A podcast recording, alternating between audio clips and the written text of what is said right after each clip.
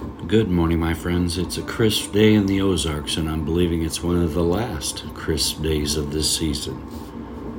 We're reading from Kenneth E. Hagin's Faith Food Devotions for February 18th. The title of today's message is The Best Way, and the related scripture is 1 Corinthians chapter 13 verse 5, the amplified version. Chapter 13, as you'll remember, is the love chapter. 1 Corinthians chapter 13.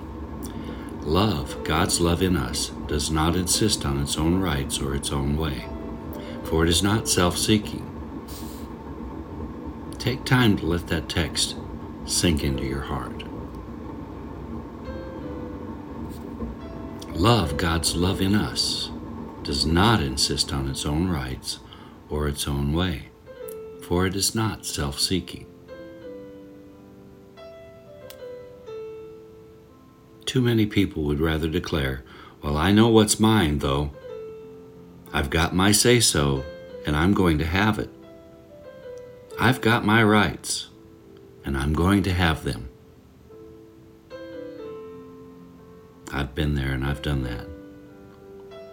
I know God's way is a better way.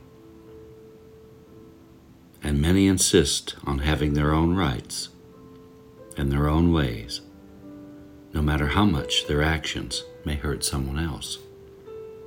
I was only 20 years old and an unmarried man when I pastored my second church.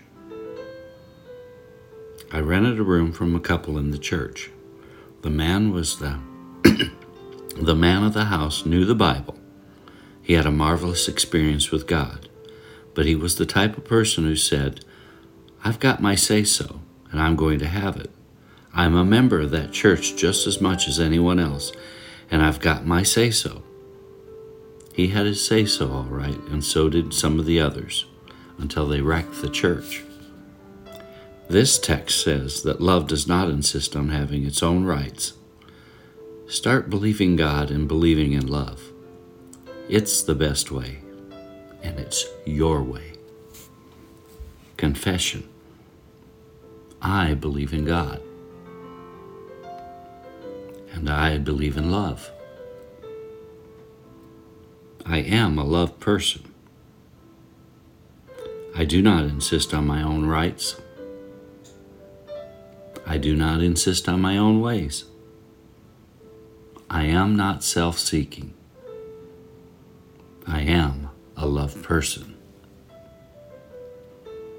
Have a loved day. Amen.